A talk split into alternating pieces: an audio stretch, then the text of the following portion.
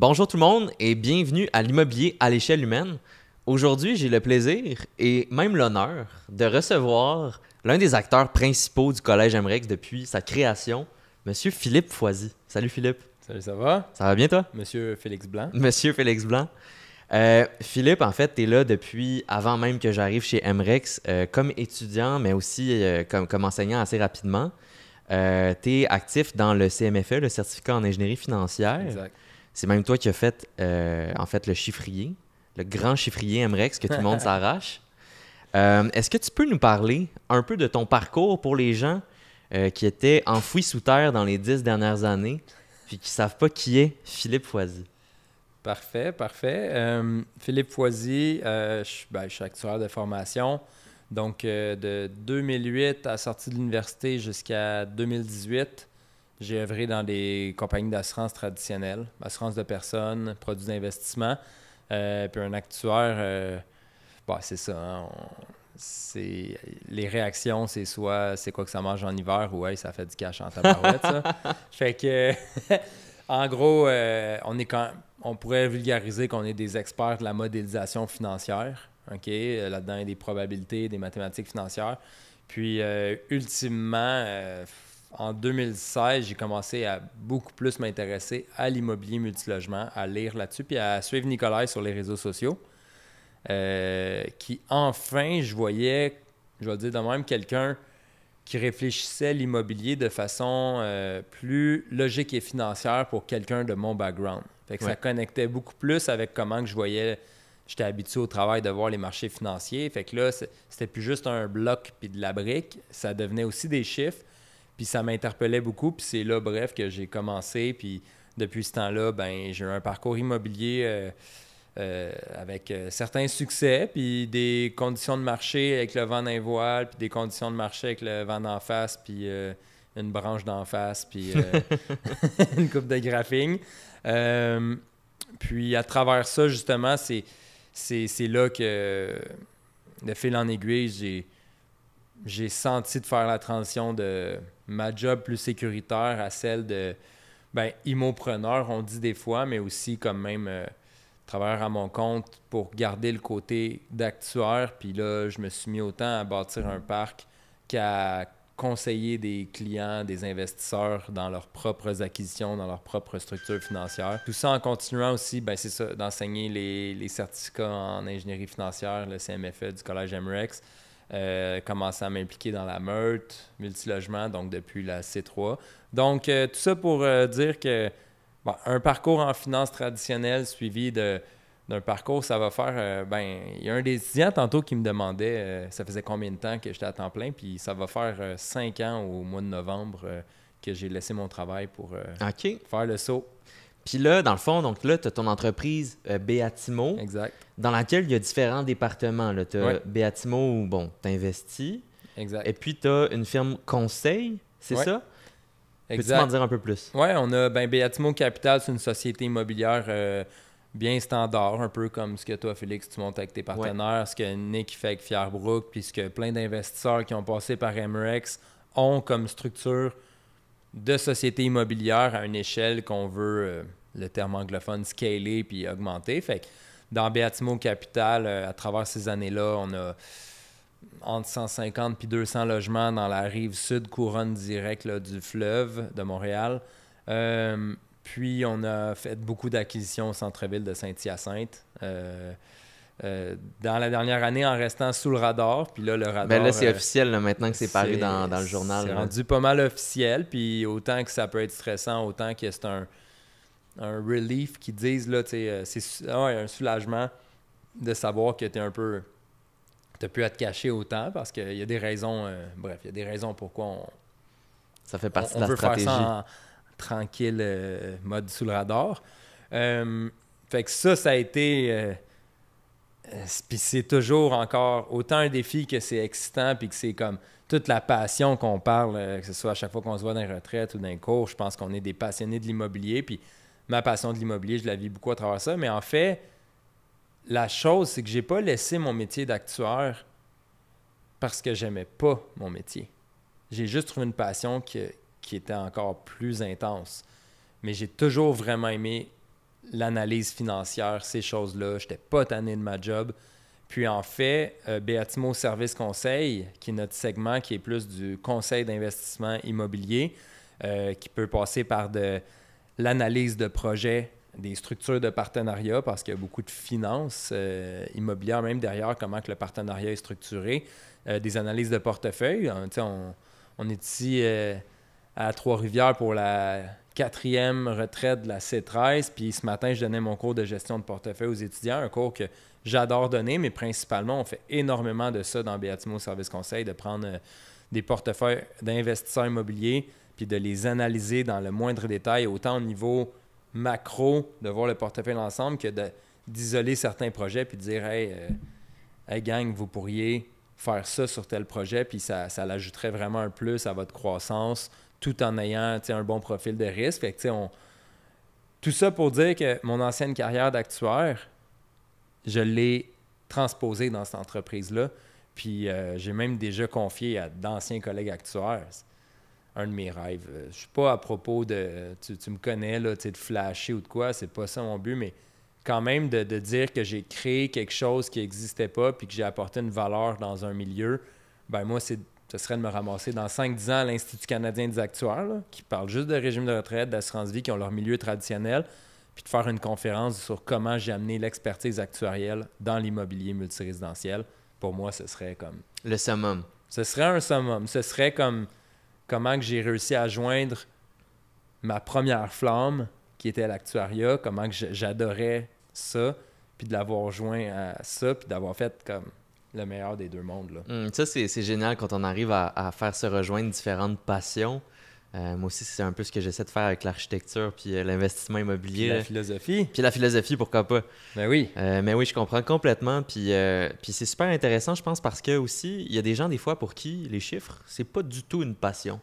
on va se le dire, il y a des gens qui se lancent en immobilier parce que, bon, ils aiment, je sais pas, la construction, ils aiment beaucoup d'autres choses que les chiffres. Puis, puis tes services à toi peuvent venir compléter mm-hmm. quelqu'un qui est pas forcément habilité ou en tout cas quelqu'un qui a pas du tout envie de, se lancer dans, des, modélisations de, cash flow.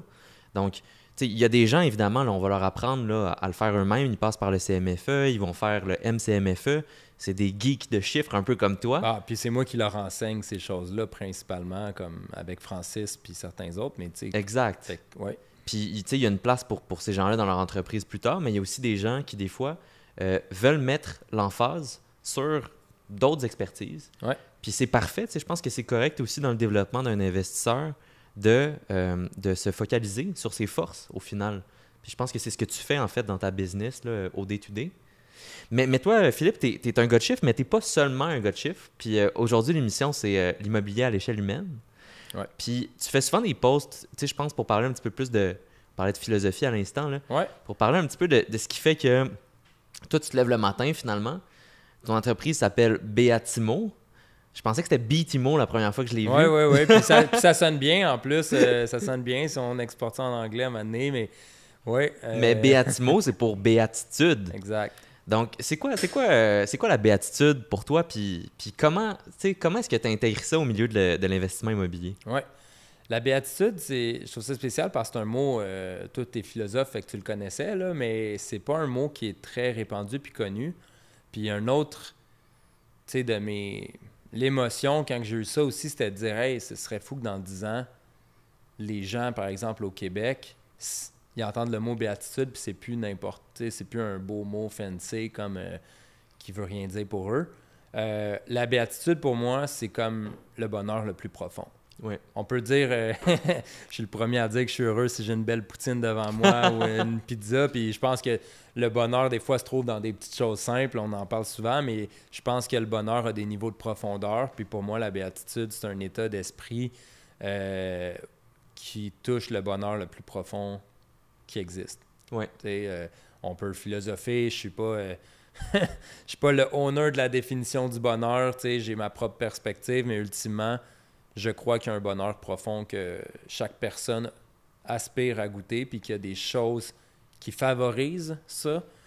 Puis, justement, quand j'ai pensé à Béatimo, ben, j'ai mêlé le mot béatitude puis immobilier. Euh, mais en même temps, même le IMO, il y a toujours 2M. Puis, genre, je l'ai dit à plein de monde. Même à nos gars de marketing, puis nos firmes euh, externes, j'ai dit, je veux pas 2M. Je veux pas que ça, fait, ça fasse le classique Béatimo avec, ah, j'ai fait un beau jeu de mots avec l'immobilier. Je me voyais quasiment plus comme, comme si j'avais inventé un mot grec. Je comprends, oui, oui. ça fait plus beau, ça fait un côté plus poétique, artistique. Fait que ça n'existe pas comme mot Béatimo, mais je voulais que ça reflète la béatitude, tous ces aspects-là. Puis ultimement, ça, pour moi, c'est une des approches, tu sais, le nom qu'on a choisi, c'est un effort voulu de démontrer à quel point l'approche humaine est importante en immobilier. Parce que souvent, on jase entre investisseurs, puis la vie, il y a les réalités financières, puis c'est toutes des choses à considérer, puis je l'enseigne en même temps, là, j'en suis conscient. Mais les investisseurs immobiliers qui ont été hands-on à un certain moment. Je suis moins dans le day-to-day, mais j'ai, je veux dire, j'ai dealé dans des vraies situations, surtout dans mes débuts, avant d'avoir plus d'employés puis une structure. Puis quelqu'un dans l'immobilier va, selon moi, inévitablement, à moins qu'il ait choisi un créneau puis qu'il se tienne à ça puis qu'il ne veuille pas toucher à rien d'autre, être exposé à pas mal la, toutes les sphères de la société, mm-hmm. toutes les couches sociales, les locataires. Euh, j'aime pas le mot plus pauvre parce que c'est pas juste une question d'argent, mais qui ont eu moins de chance dans la vie, euh, qui ont vécu des, drames, des tragédies, toutes sortes de choses, puis qui les ont hypothéqués, puis je veux dire, on est tous rentrés dans des blocs là, insalubres au bout. Euh, puis on a aussi des, beaux logements. Fait qu'on on a autant des locataires de la classe moyenne standard que plus fortunés que vraiment moins fortunés. Puis je trouve que l'immobilier, avec les bonnes valeurs. Puis ça, c'est quelque chose qui est très important pour moi, même d'inspirer dans la mesure du possible les investisseurs immobiliers. Puis, tu sais, chez MREX, c'est la beauté de la plateforme qu'on a. Tu sais, on, oui, on enseigne des connaissances, mais on peut aussi inspirer des façons de faire. Puis en immobilier, je crois que les dernières années ont démontré qu'il y avait. C'était pas tout le temps bien fait de ce côté-là. Puis moi, je suis le premier comme propriétaire à vouloir me regarder dans le miroir, mais aussi qu'on se regarde dans le miroir. Puis après ça, on pourrait jaser longtemps, moi puis toi, de des causes des problèmes en immobilier, puis c'est pas juste les propriétaires, là, quand mhm. on est capable de juste être objectif, faire la part des choses. Mais ça reste que l'immobilier, je trouve, te donne un pouvoir d'influence, puis d'amener les bonnes valeurs dans un milieu qui en a besoin, parce qu'ultimement, euh, on parle des fois même avec euh, Félix Hamel, euh, un de nos bons ambassadeurs MREX aussi, puis la pyramide de Maslow, on était à base de ça. On a c'est vrai qu'on est à base du besoin, puis euh, le besoin de se loger, c'est pas le besoin d'habiter un penthouse sur le plateau à 400$ par mois, on est d'accord. Mais ça reste que le besoin de se loger, c'est primordial, puis on a un impact là-dessus. Est-ce que le fardeau retombe tout sur nous comme si on était le sauveur du monde? Non, mais on a un pouvoir d'influence auprès des gens. Puis j'aime ça qu'on en parle de plus en plus chez MREX. J'aime ça en jaser avec toi quand mm-hmm. on se voit. Euh, j'aime ça en jaser avec Nicolas. Je sais qu'on a des valeurs très similaires à ce niveau-là. Puis même ce qu'il fait avec Fierbrook en ce moment, avec ses projets pour l'itinérance, ça, ça parle beaucoup. Puis nous-mêmes, chez Beatimo, on a des projets de fondation d'aide au loyer, toutes des choses qui vont venir pour euh, aider le logement social, mais de la bonne façon, puis en mettant les bonnes choses aux bonnes places. On pourrait en parler longtemps, mais tout ça pour dire que Beatimo, la béatitude, c'est un bonheur profond. Puis s'il y a quelque chose de aussi simple que ce soit que je peux faire pour inspirer les autres investisseurs immobiliers, puis même nos locataires, nos clients, les, les partenaires. Tu sais, dans notre mission chez Beatimo, euh, c'est vrai, je l'ai posté un matin, puis le pire, c'est que je ne sais pas par cœur les phrases, là, mais c'est beaucoup à propos d'être des bâtisseurs de valeur, créer de la richesse, mais c'est pas juste de la richesse financière. Oui, c'est de la richesse financière, mais c'est est-ce que les villes où on a investi prospèrent? Est-ce que nos partenaires d'affaires prospèrent? Est-ce que nos locataires prospèrent? Parce que être locataire, on pourrait en jaser en long et en large, mais c'est c'est pas un état de fait toute une vie. Des fois, c'est temporaire, des fois, c'est plus long terme, mais il y a une façon même comme locataire de prospérer. Puis si, dans le fond, c'est quoi qu'on fait pour créer de la valeur autour de nous, puis prendre soin des autres? Oui. J'aime beaucoup ce terme-là. Puis, puis je pense que de penser comme ça, donc tu as une, conception de la valeur qui n'est pas juste centrée sur toi, euh, puis qui est beaucoup axée vers la contribution. Je pense que ultimement aussi, c'est ce qui peut permettre d'être résilient. Parce que quand on, est connecté à des valeurs euh, qui sont plus grandes que nous, qui nous dépassent, puis qu'on se dit, tu sais, ce matin, je me lève pour améliorer la condition de, gens, on dirait qu'on a plus de motivation que quand on se dit, bon, moi, ce matin, je me lève pour euh, augmenter ma propre valeur nette personnelle.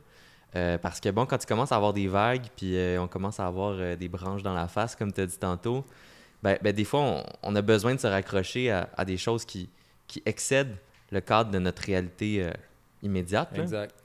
Donc, c'est super intéressant. Puis je pense que tous les investisseurs ont un peu à gagner de se rattacher à, à des principes plus larges que l'appât du gain Ouais. immédiat. Moi, je pense que toutes les raisons sont bonnes pour se lever le matin. Tu te lèves le matin quand même. Ouais. Il y en a des plus profondes que d'autres, puis il y en a qui vont te faire passer au travers, pas juste de mauvaises journées, mais de mauvais mois ou de mauvaises années. Ouais. Plus que d'autres. Puis quand on parle de bonheur profond, moi, je pense que la raison pour qu'on fait les choses est un contributeur de comment qu'on, on est heureux finalement. Là. Tu sais, 100%. on- Il y en a toujours qui disent c'est plus tough de pleurer en Lamborghini, là. Mais euh, fait que je dis pas que l'argent ne fait pas n'est pas une contribution à, à un bonheur, mais dans la dans l'essentiel de la chose, j'aime beaucoup ce terme-là, revenir à l'essentiel, l'argent c'est bien secondaire là. C'est important. Puis n'importe qui justement qui en manque puis qui en a besoin, il va nous trouver un petit peu euh, Oui, oui. arrogant de dire que c'est pas important l'argent. Ouais. Mais c'est important. Mais je crois que dans la vie, puis dans le bonheur, le vrai, c'est secondaire. Puis, puis tu parlais de Maslow tantôt. Euh, tu sais, la pyramide de Maslow dit pas que manger, c'est moins important que de s'épanouir. C'est juste de dire qu'effectivement, ça vient avant. c'est ça. Ça vient avant.